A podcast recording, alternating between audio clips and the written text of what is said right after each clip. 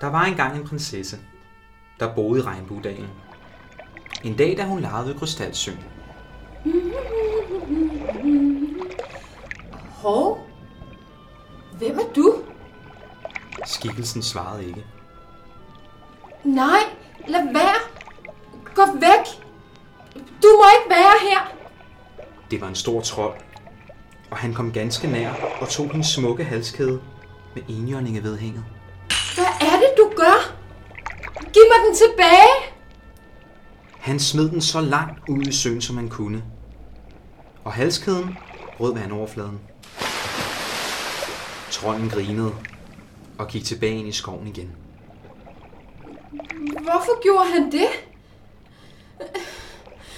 Oh, hvordan skal jeg nu nogensinde få min halskæde igen?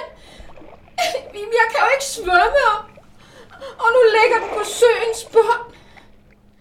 Hun havde fået halskæden af sin mor, og hun ville derfor ikke vende hjem uden den. Pludselig kom en svane svømmende direkte hen imod hende. Solen fik en hvide fjerdragt til at lyse som nyfalden sne. Kan jeg hjælpe dig, lille pige? Trolden smed min halskæde i søen, og jeg har fået den af min mor.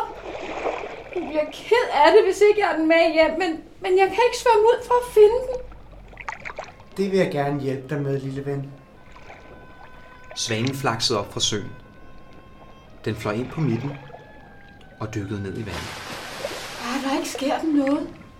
Søen er dyb, og ingen ved, hvad der gemmer sig på bunden. Der viste den smukke fugl sig. Midt ude i søen. Svanen havde hendes halskæde på. Stille og roligt svømmede den nærmere og nærmere. Mange tak. Men svanen svømmede ikke helt hen til hende. Og hun måtte strække sig frem for at nå smykket. Men svanen var for langt væk, og hun faldt i vandet. Hun kæmpede for ikke at synke til bunds, men det eneste hun kunne gøre, var at plaske fortvivlet rundt. Hun var bange for at drukne. I sidste øjeblik kom svanen og redde hende. Hun klamrede sig til dens ryg, og de fløj op over søen. Op over skov. Ja, endda helt op over skyerne. Hvor er her smukt. Den fløj hele vejen hjem til prinsessens slot. Og hun blev så glad over, at hun ikke var druknet, at hun lod svanen beholde hendes smykke. Og den stolte hvide fugl satte det i panden.